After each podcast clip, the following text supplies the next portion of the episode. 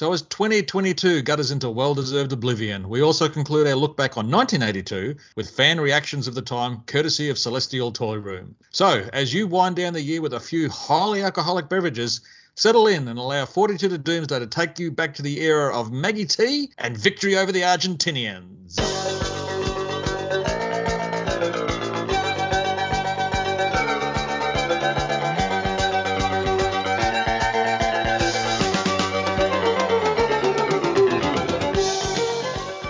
And as Rob alluded to at the beginning of the podcast, we're having a look back at the letters of 1982. Held these back towards the end of the year so we can have a bit of a laugh, a bit of merriment, but a little bit more lighthearted. So we thought we'd say this to the our New Year's special. Crack on, eh, Rob? Yes. Which is from Sheila Mullins, who is the program correspondent section at the BBC.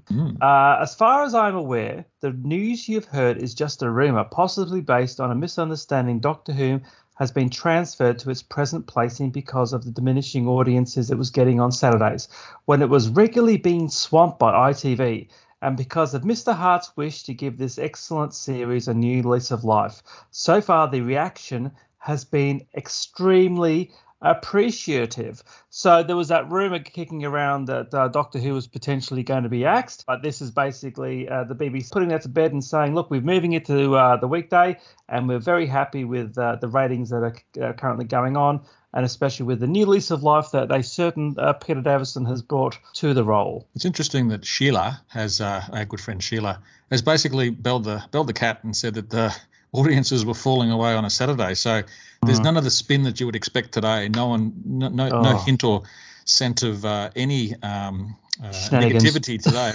It'd be, it would come out from a Sony or a Black Wolf or a Disney publicity machine that was lightning quick and very, very well oiled, and there'd be no hint of negativity at all. It'd be just positive, positive, positive. We're relocating it to Friday nights after midnight because that's where our demographic is. That's the sort of thing that they would say. But, she's pretty straightforward. It's a bit of the anti-Henry Cavill announcement. Hey, I'm back as Superman. No, I'm not. What a nightmare. So he was back as Superman, and then he wasn't back as Superman. And before that, he'd given The Witcher the flick for Superman, I think. And now he is going to be headlining a series adaptation of the Warhammer 40K tabletop miniature game, which is interesting. I think he's a well-known geek, Mr. Cavill. So. And he's also in the running for James Bond, so he's probably praying to all deities that he believes in to try and secure another sort of top-lining role, as it were. It's interesting that certain actors are quite willing to just go genre. We're not going to go for straight drama. I'm just going to play the genre card for the rest of my career while I've got the chiseled good looks. And fair play, because there's a whole lot of money involved in that. But I don't know. There's a lot of actors would turn their nose up at that sort of thing. But, there's a lot of money floating around in that sort of field. Show me the money, Rob. Show me the money. Show me the money. And after the Christmas expenditure that I'm anticipating spending, show me the money. Back to the docks for you, sir. Yeah. Now, the next letter is from a certain David J. Howe. Hello, David, a previous guest on the podcast. And he's writing from the DWOS reference department in Surbiton. Now, he says, the look at the Tom Baker years was good as it highlighted something that many people overlook. That is, the reason why the Doctor degenerated into a fool towards the end of his 16th and 17th seasons. Interestingly enough, I was looking through the rehearsal scripts from Nightmare of Eden and Horns of Nimon recently, and I was surprised to see that the script for Nightmare is laden with all the jokes and innuendo that were in the finished product, whereas Horns contained hardly any, and that was a much better story for it. It makes you wonder just who, no pun intended, was responsible for adding all the humour if it wasn't in the original script. He is, as they say in Australia, Mark, pointing the bone at a certain now very much aged doctor. And also a very much dead script editor as well. Yeah, unfortunately, yeah. The Horns of Nimon underneath is actually a very good story. But, look, I can watch Horns of Nimon now and have a lot of fun with it. Do you need alcohol? Well, not as much alcohol as what I had to drink getting through Flux and the Jodie Whittaker special. So, how's your liver, mate? It's more yellow than J&T's, so, Have they renamed you Jaundice at work? Jaundice Nathan-Turner.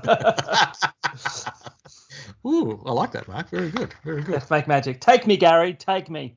It's interesting that certain fans, or fans generally, continue to hold a torch about how bad the 16th and 17th seasons were where even a few years later in a new regime, they constantly go back and prod the dead body of it and give it a good old kicking. Interesting. Yes. Now, here's a bit of editorial here from this is actually from the Scaro magazine. Ooh. This is volume 2, number 5. This is written by Simon Lydiard, I think, from Bath, of course, a wonderful, lovely town in England. But, of course, more importantly, it has the Roman baths there. But even more importantly is the home place of Tears for Fears. Can I just ask a question, Mark? Sure. Simon Lydiard is an actual person. There wasn't an anagram. There was something in the back of my mind is reminding me about something that was in DWB in that era. Simon Lydiard, as far as we know, is real and not an anagram for someone else. Yeah, I don't think it's Tony L to an A, no. Moving on. No, exactly.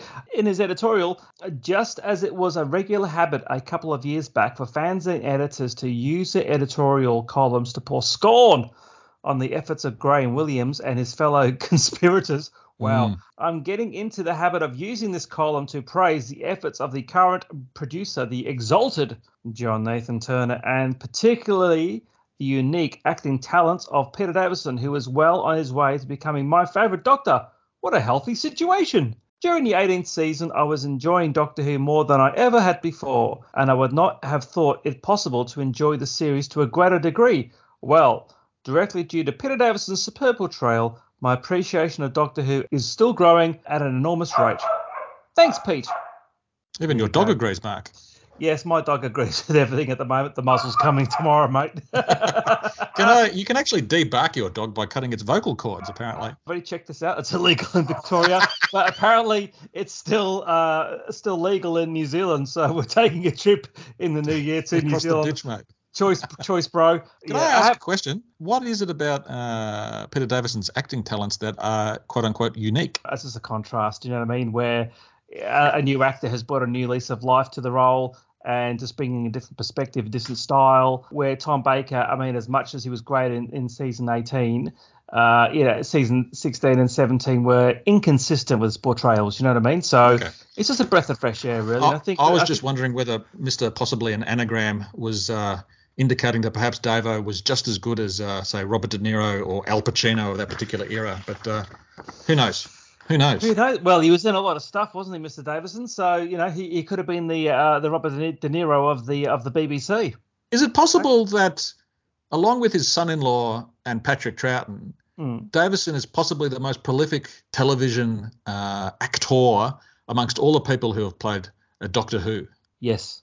I'd say him and maybe Paul McGann as well. Paul McGann. But, I mean, certainly in terms of that visibility, definitely, it was a bit dry in the late 90s, early 2000s, but he bounced back and, he's all over the place at the moment. So Tennant will turn up at anything effectively as long as there's a camera there to record his movements and speech. He's in a four-part series about that Russian dissident, Mr. Livchenko, who copped an overdose of polonium in his tea, just for the first episode, of course, because it ends badly. That's Livchenko, I believe it is.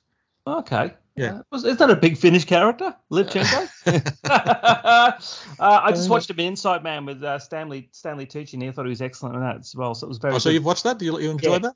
I thoroughly enjoyed it. Written by Mr. Moffat. Yeah, it was very good. Really good stuff. Very good. Stanley Tucci is always a delight to watch. That bald head, I'm seeing my future in that. Yes, the Easter egg of... Now we move on to TARDIS Volume 7, Issue 1 for March/April 1982, and an Andy Eaton from Winsford writes, in fairness to jaundiced Nathan Turner, it's time to come clean and admit that I was foolish enough to doubt his judgment. When it was announced that Peter Davison was to be our new Time Lord, I was horrified. Quote, he's too young, too well known, too human if you like, unquote. Boy, was I ever wrong. Castrovalva impressed me from the beginning. The overall production style was extremely impressive. The TARDIS interior looks much better without the bricks. The new costume suits Mr. Davison. I wonder how long it will be before some enterprising society member starts turning out a neat line in plastic celery. I, for one, would buy it. Would you, Andy? Would you really? The continuity was very refreshing, except for the apparent regeneration of Tom Baker's boots into brogues. I liked the burst of previous incarnations and the unravelling of the scarf. Congratulations to all the production team for a first-rate show. Well, wait 40 years, Andy, and you'll see an entire costume regenerate before your very eyes. The fan wank has only just begun, sir, so strap yourself in, buddy. You'll love it. It's interesting to see that a lot of people were either re-energised, I think, by the new approach that J&T and Davison brought to the series. Whether that would actually last is a matter for future interpretation. Yeah, it is interesting that people – I mean, look, for 7 years – having stayed for 7 years, I think Tom Baker stayed probably 2 or 3 years too long. Yeah. We've discussed this before in previous episodes. So, but then I don't like the new series thing where it's granted it's spread over 5 years for some reason, but they last about 3 seasons. I'd like maybe 4 or 5 actual seasons. Capaldi could have done with another couple of series, I think. So, yeah. Whittaker probably 3 or so less, maybe. Controversial, Mark? Yeah. Maybe he just falls out the TARDIS and just splats on the ground. How uncharitable are we? But anyway, that's the way the cookie crumbles, as they say in America. Yes, the regeneration we're talking about, 40-odd years ago is, I think, being repeated at the moment with Russell T and Mr. Tennant back on the saddle. So there is definitely a bit of a frisson about what's going on at the moment. And there is. I think we've had more publicity in a week than we have in the last 5 years, so that's interesting, isn't it? It's amazing what happens when Elon Musk decides to – what a great poll to have on Twitter. Should I continue my job, yes or no? I wish it was easy for prime ministers to do that. Should I continue? Australia will be back in double digits in less than 3 weeks. Yes. Or the UK, I should say, actually. Or the UK. Well, yes. Well, yeah, political. Yeah. Let's not go political, mate. We'll lose half our audience. Again. All right. Who's the next letter writer, Mark? The next one is from my Thomas Noonan from Manchester, mate. Hello, Thomas, if you're listening.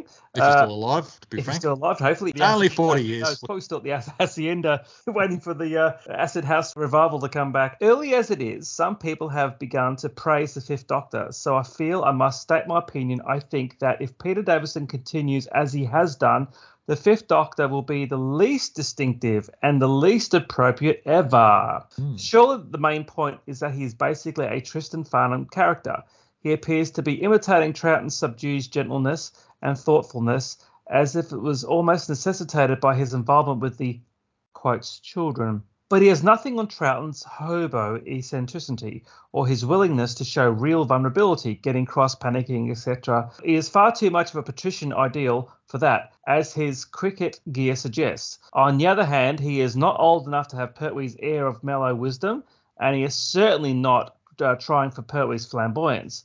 And there is nothing of the spikiness of the Hartnell or Baker doctors, nothing of their alien quality. He's merely a handsome, charming, and fairly ideal young gentleman with a touch of innocence which adds to his appeal. Like those high-minded young men who issued from late Victorian public schools, if this continues, the role of the Doctor will be virtually unimportant. Indeed, it seems to have been minimised in the 3 stories I've seen now. In Castrovalva, where there was some lunacy, but when he came to himself, the confrontation with the Master was pure boys' paper stereotype.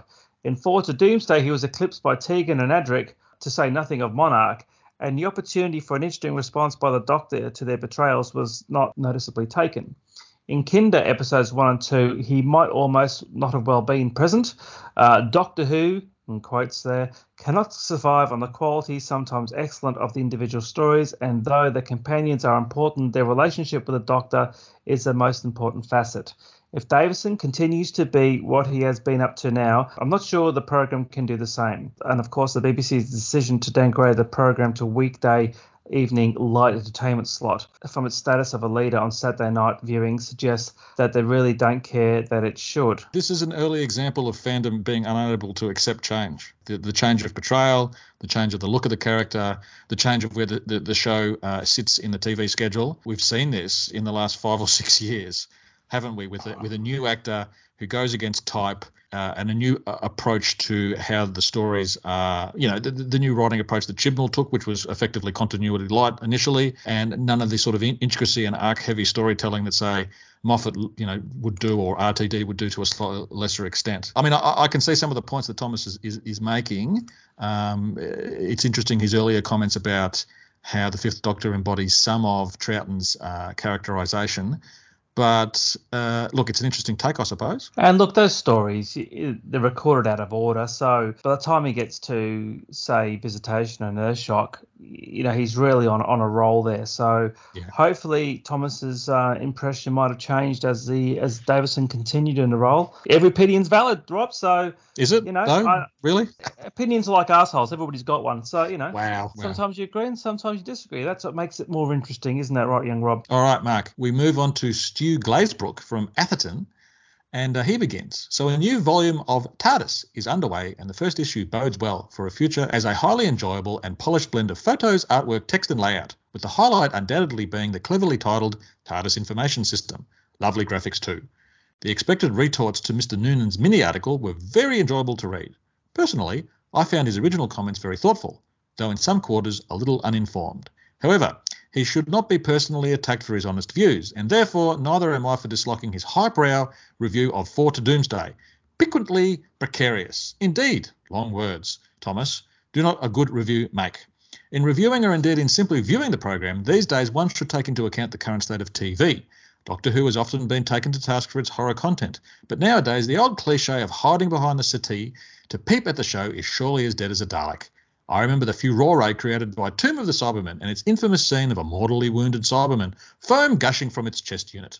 This horrific scene pales considerably when compared with its grandchild, Earthshock, and the utter destruction of Snyder, an attractive lady reduced to a bubbling mess of flesh and clothing, stepped in by colleagues.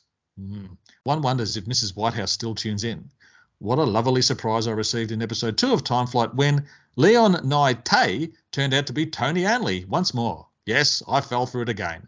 I never could do anagrams, and though I know about the leaking of secrets, it is no fault at all of the society itself.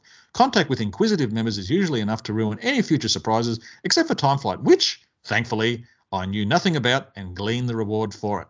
I've never heard the words time flight and reward used in the same sentence, Mark. I'm having a lie down right at the moment. Isn't it lovely that somebody thought, oh, this is actually very surprising and delightful? But are we sure that wasn't Simon Lydiard, as it were? Lydiard? It could have been Mr. Anagram himself, you know, but it's obviously the Noonan's comments and thoughts on the Davison area sort of slightly taking a bit of, getting a bit of a response there. Yeah, but I love those indeed long words, Thomas, do not make a good review make. I wish Pip and Jane Baker read that later on when they used, you know, things like, what was it? Spurious morality and all sort of crap. Jesus Christ.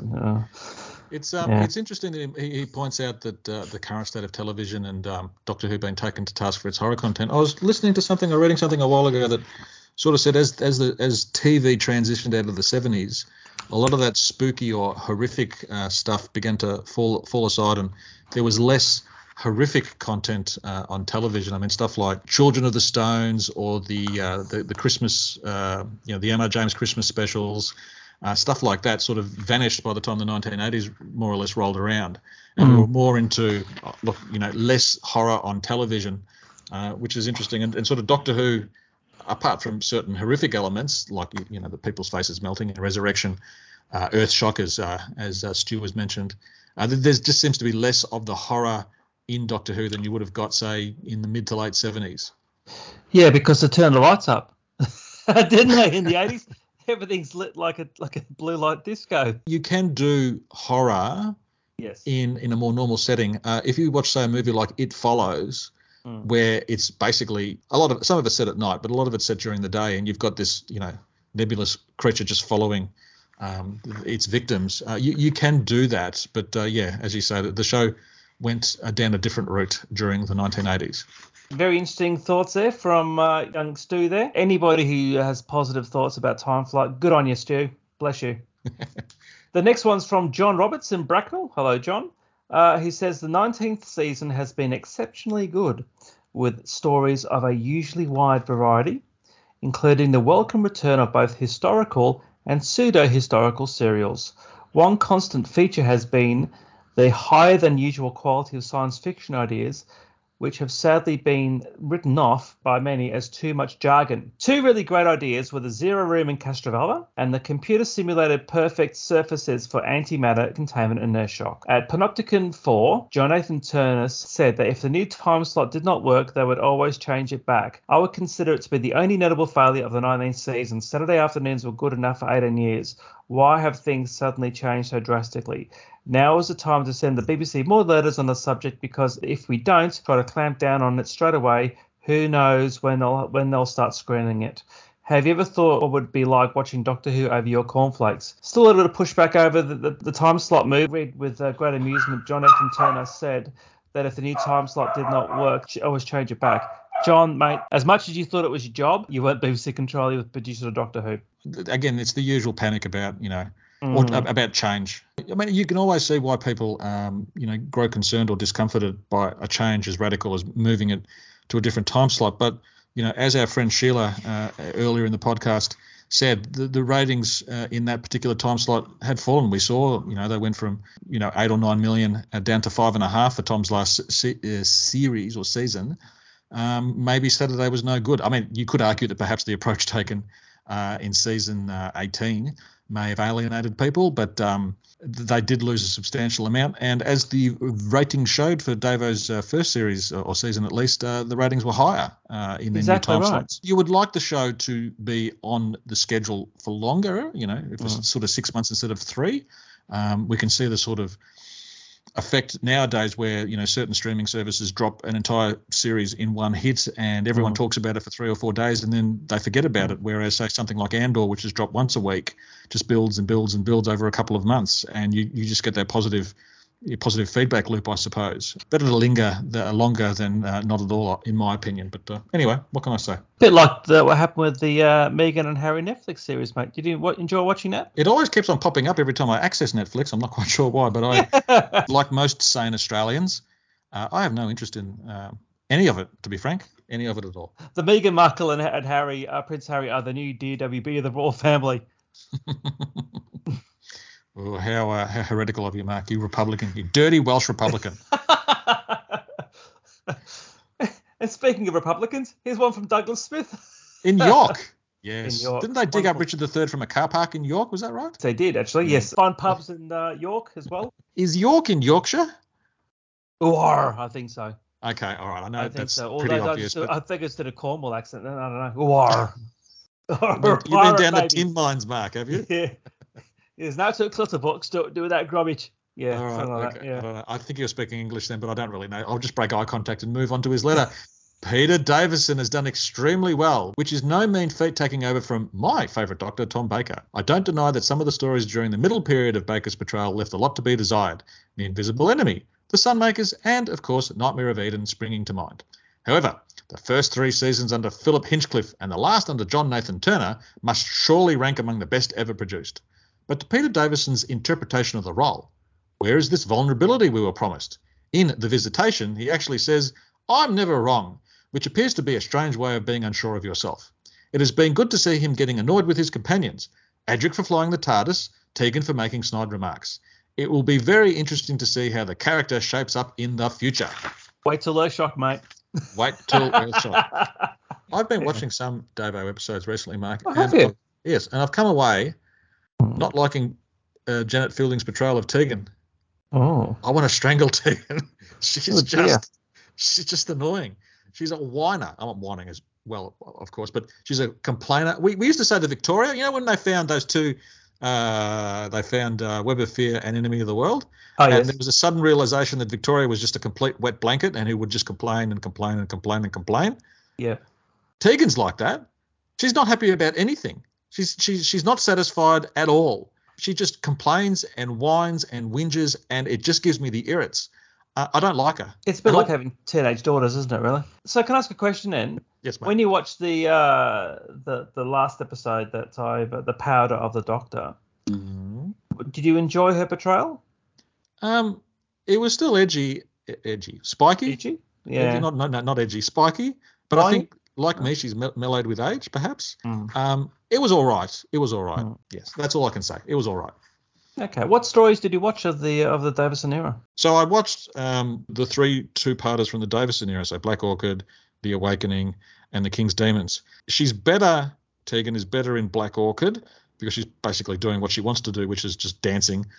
And in The Awakening, she's probably a little bit, she sort of comes back a bit, but she's quite strong, when she's sort of held in that room and forced to change into those clothes. She's quite waspish and all that. In King's Demons, God, everything is wrong with the King's Demons, unfortunately, and Tegan especially. She's, I mean, I think some of the fact that they were filming it looked like in the depths of winter on location perhaps added to Fielding's sort of distress. I'm not a big fan of the character, and it's just sort of been reinforced by watching a few of her stories recently. It's interesting you watched those two-parters. That was like a quick fix of Doctor Who, was it? Yes, yeah. So circumstances require that I sit in the car for extended periods, one day a week, and so laptop, DVDs, and off I go. So, yes. Okay.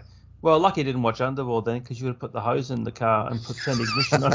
Well, actually, I did throw it into the DVD player about 8 or 9 months ago and put myself through episode one for the first time in probably close to 40 years, and I still haven't progressed from episode one. You're not going on a second date with that then? I've had that happen to me. It's very sad. Yeah, me too, mate. Just take solace in the fact that they're probably not happy or exactly they're not married to somebody who's doing a top-rating podcast. That's exactly right. So, Mark, Jay Walker from County Durham says, my warmest congratulations to Richard Walter, Ian McLaughlin, and yourself, David, in firmly establishing TARDIS as the undisputed number one Who zine. Professional presentation and thoughtful contents make for enjoyable reading every time, and I have wasted no time in ordering further issues. In Mr. Eric Sayward, we have a writer truly belonging to the old school who employs tried and tested techniques of dramatic know-how in his writing. His skill in building up the introduction of a chilling enemy was beautifully shown in both The Visitation and Earthshock. Deflected by the robot guards in the former and the robots of death, like Android in the latter. I like his clever technique of Mr. Sayward in allowing the viewer to know whom the old enemy that he is facing before the Doctor finds out. His gradual realization, where I've seen wounds like this inflicted before, urged on by the viewer's foreknowledge, is particularly effective technique. The viewer can really enjoy the Doctor's reaction as he peers into the monitor to find Cybermen on the march. Another long-lost aspect reborn was the Doctor trap situation.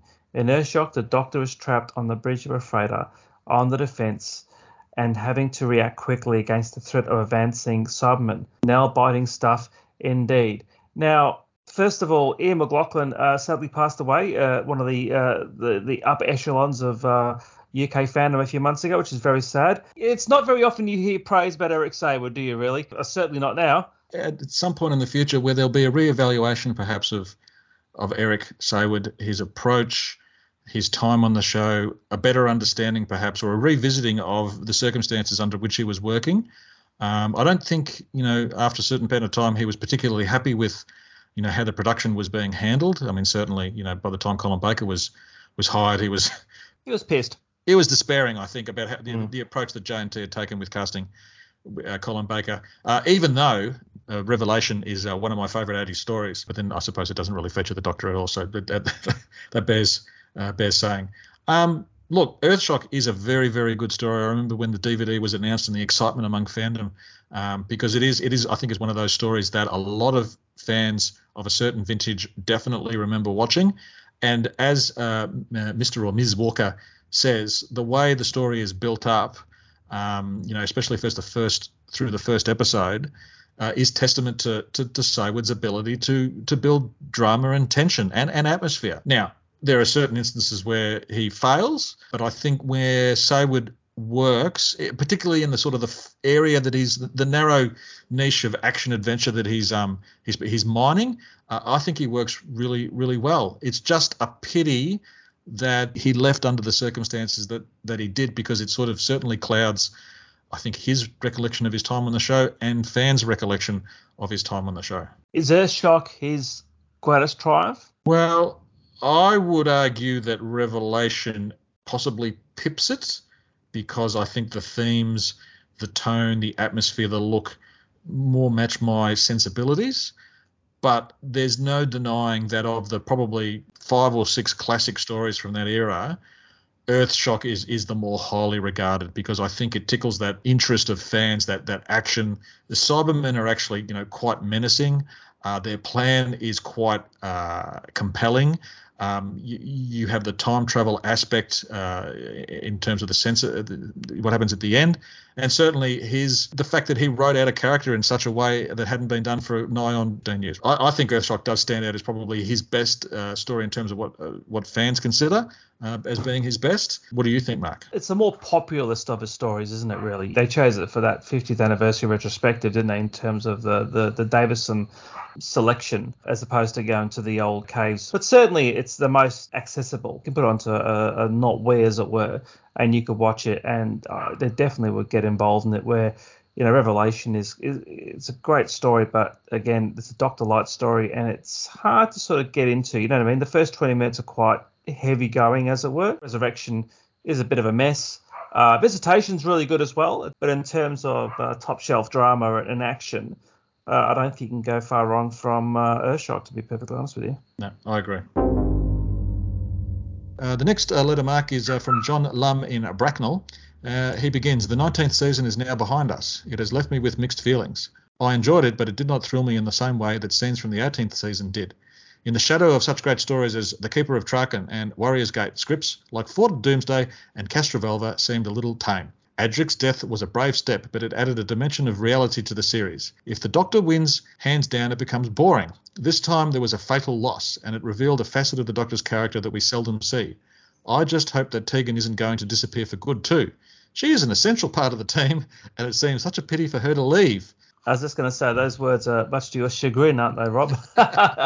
She does resonate with a lot of people. I don't mind her. Certainly one of the better companions of the 80s. Don't forget, she engaged in a hot and torrid lesbian relationship with Nyssa. Yeah, yes. Even though she was married and powered her with the Doctor. I'd get confused. What's going on? Is this like a multiverse thing now? Is it really? In the multiverse, Mark, we're all simultaneously straight and all gay. Excellent. This is from Paul Dixon from Liverpool, mate. So hello to you, Paul. Is he the fabled sixth Beatle? No, but he could be the fabled sixth Phil Morris. Could be an anagram for his name. Upon reflection, the first episode of Castrovalva was a goldmine of good ideas, but the whole thing was presented in a very boring and slow way. However, all my misgivings were forgiven by the brilliant Part 4, the pace and incredible recursive video effects for which made for genuinely marvellous piece of television. Kinder was not very good. Oh. Never showed how evil the Mara were. The only evidence that we were given was the superb sequence inside Tegan's mind, plus the idiotic look Aris standing within a hastily constructed wooden cage, ordering his tribe to attack Adric. Of all the stories, Time Flight was the most confusing in terms of plot. A closer examination of the plot reveals that the elements of Concord, the 20th century, and even the Master's disguise were totally unnecessary. I think that so many four-part stories in the season is a waste of a writer's good ideas. Many of the stories had complex concepts which would have made good six-parters. This is true of the aforementioned Castrovalva, and what about that awful Four to Doomsday?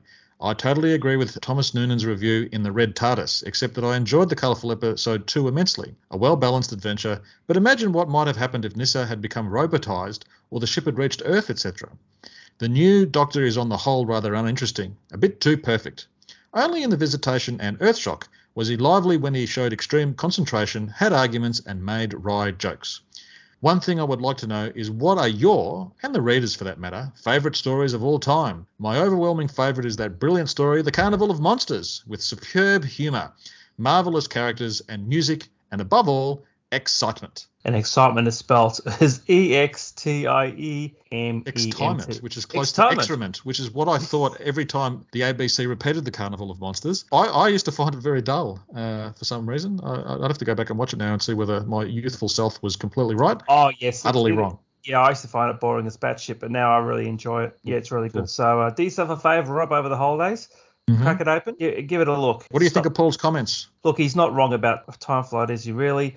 No one's wrong about Time Flight, Mark. In terms of excitement, and I suppose in terms of capturing, having the Doctor a bit more proactive, as it were, Visitation and Earthshock is right in a sense where, you know, made the right jokes, where early on J&T was very anti-joke, so it was the characterisation wasn't there yet. Kinder was not very good. We're never shown how evil the Mara were. I don't agree with that. I think you don't need... We saw the great big rubber snake at the end, but really that doesn't sort of signify how evil they are. I think the mindscape and what was happening with Tegan, I actually found genuinely creepy. You'd rather have an enemy within, as it were, as opposed to a rubber snake flailing around and trying to be evil. So I prefer it small, as it were, in terms of that showing how evil they were. What about you, Robbie? 2 or 3 years around this period shows an interesting turn in the sort of stories that the production team were putting up for the audience. I think prior to Bidmaid coming along, the show had settled into a sort of action-adventure type of story that they would, you know, show to the audience. I mean, very much during the sort of the mid to late Pertwee era and the Tom Baker era. But then you sort of were getting stories like Warriors Gates or Kinder or Enlightenment. They had really interesting sort of cerebral ideas that were sort of, you know, animating them in the background.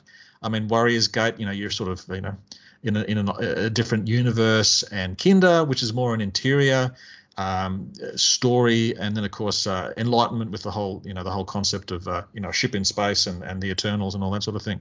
So from that regard, this era is particularly interesting. I mean, it would sort of fade away. I find it a welcome approach to the more gung-ho action sort of adventure stories that we, you know, seem to be getting quite a lot during the mid to late 70s. As for the stories here, I mean, I quite like Castrovalva.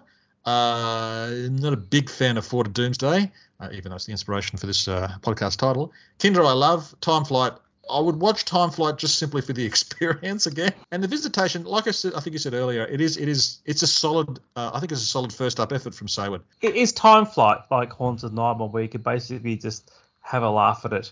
Oh, yeah. Get a couple of beers. Yeah, you've got to go in there with the right mindset. It's a pity it comes straight after Earthshock. It's like Twin Dilemma coming in after the case of Androzani. I mean, there's no budget. The approach taken today, after such heavy episodes, you wouldn't do anything like Time Flight or the Twin Dilemma, would you? You would have the characters facing the repercussions of what happened before and trying to come to terms with it. I mean, they tried that in Time Flight at the very start, you know, of episode 1, and that was gone in an instant. Yeah. And the Twin Dilemma, I don't know, it's chalk and cheese, isn't it, really? I mean, Time Flight is essentially a lost cause. You would only watch it for the appalling nature of a lot of it and get a laugh out of it, unfortunately. And I sometimes wonder whether, if you look very carefully, you can see Peter Davison going, I'm getting out of here as quickly as I can. Yes, the resignation's been drafted on the back of a plasmaton, isn't it, really? So that concludes our look at the letters and fan opinion of 1982. Now, Rob, we will be back next year. It's our 10th year, Rob. Can you believe it? Mother of God. Exactly. And we'll be revisiting 1983 as part of our Drag from the Archives, and hopefully with a special guest to join us for that. So how special, Mark? Very special. So as the great jaundiced man used to say, stay tuned. We have got a smorgasbord, as it were, Rob, of new topics to cover next year for our 10th anniversary. So looking forward to it greatly, actually. Me too. I've 2022 can get in the bin personally, but so I'm looking very much forward to 2023. Not the extra year on top of my life, but turn the page and start again and see how we go. While there's life, there's hope, Rob. Until there isn't, Mark. So I'd like to wish all our listeners a very happy and prosperous 2023. And as Rob said, this year can go and get stuffed. As Dereem used to say, it can only get better. So I've been Mark. I've been Rob. And we'll speak to you next year. Happy New Year. Happy New Year. May we all have our hopes, our will to try. If we don't, we might as well lay down and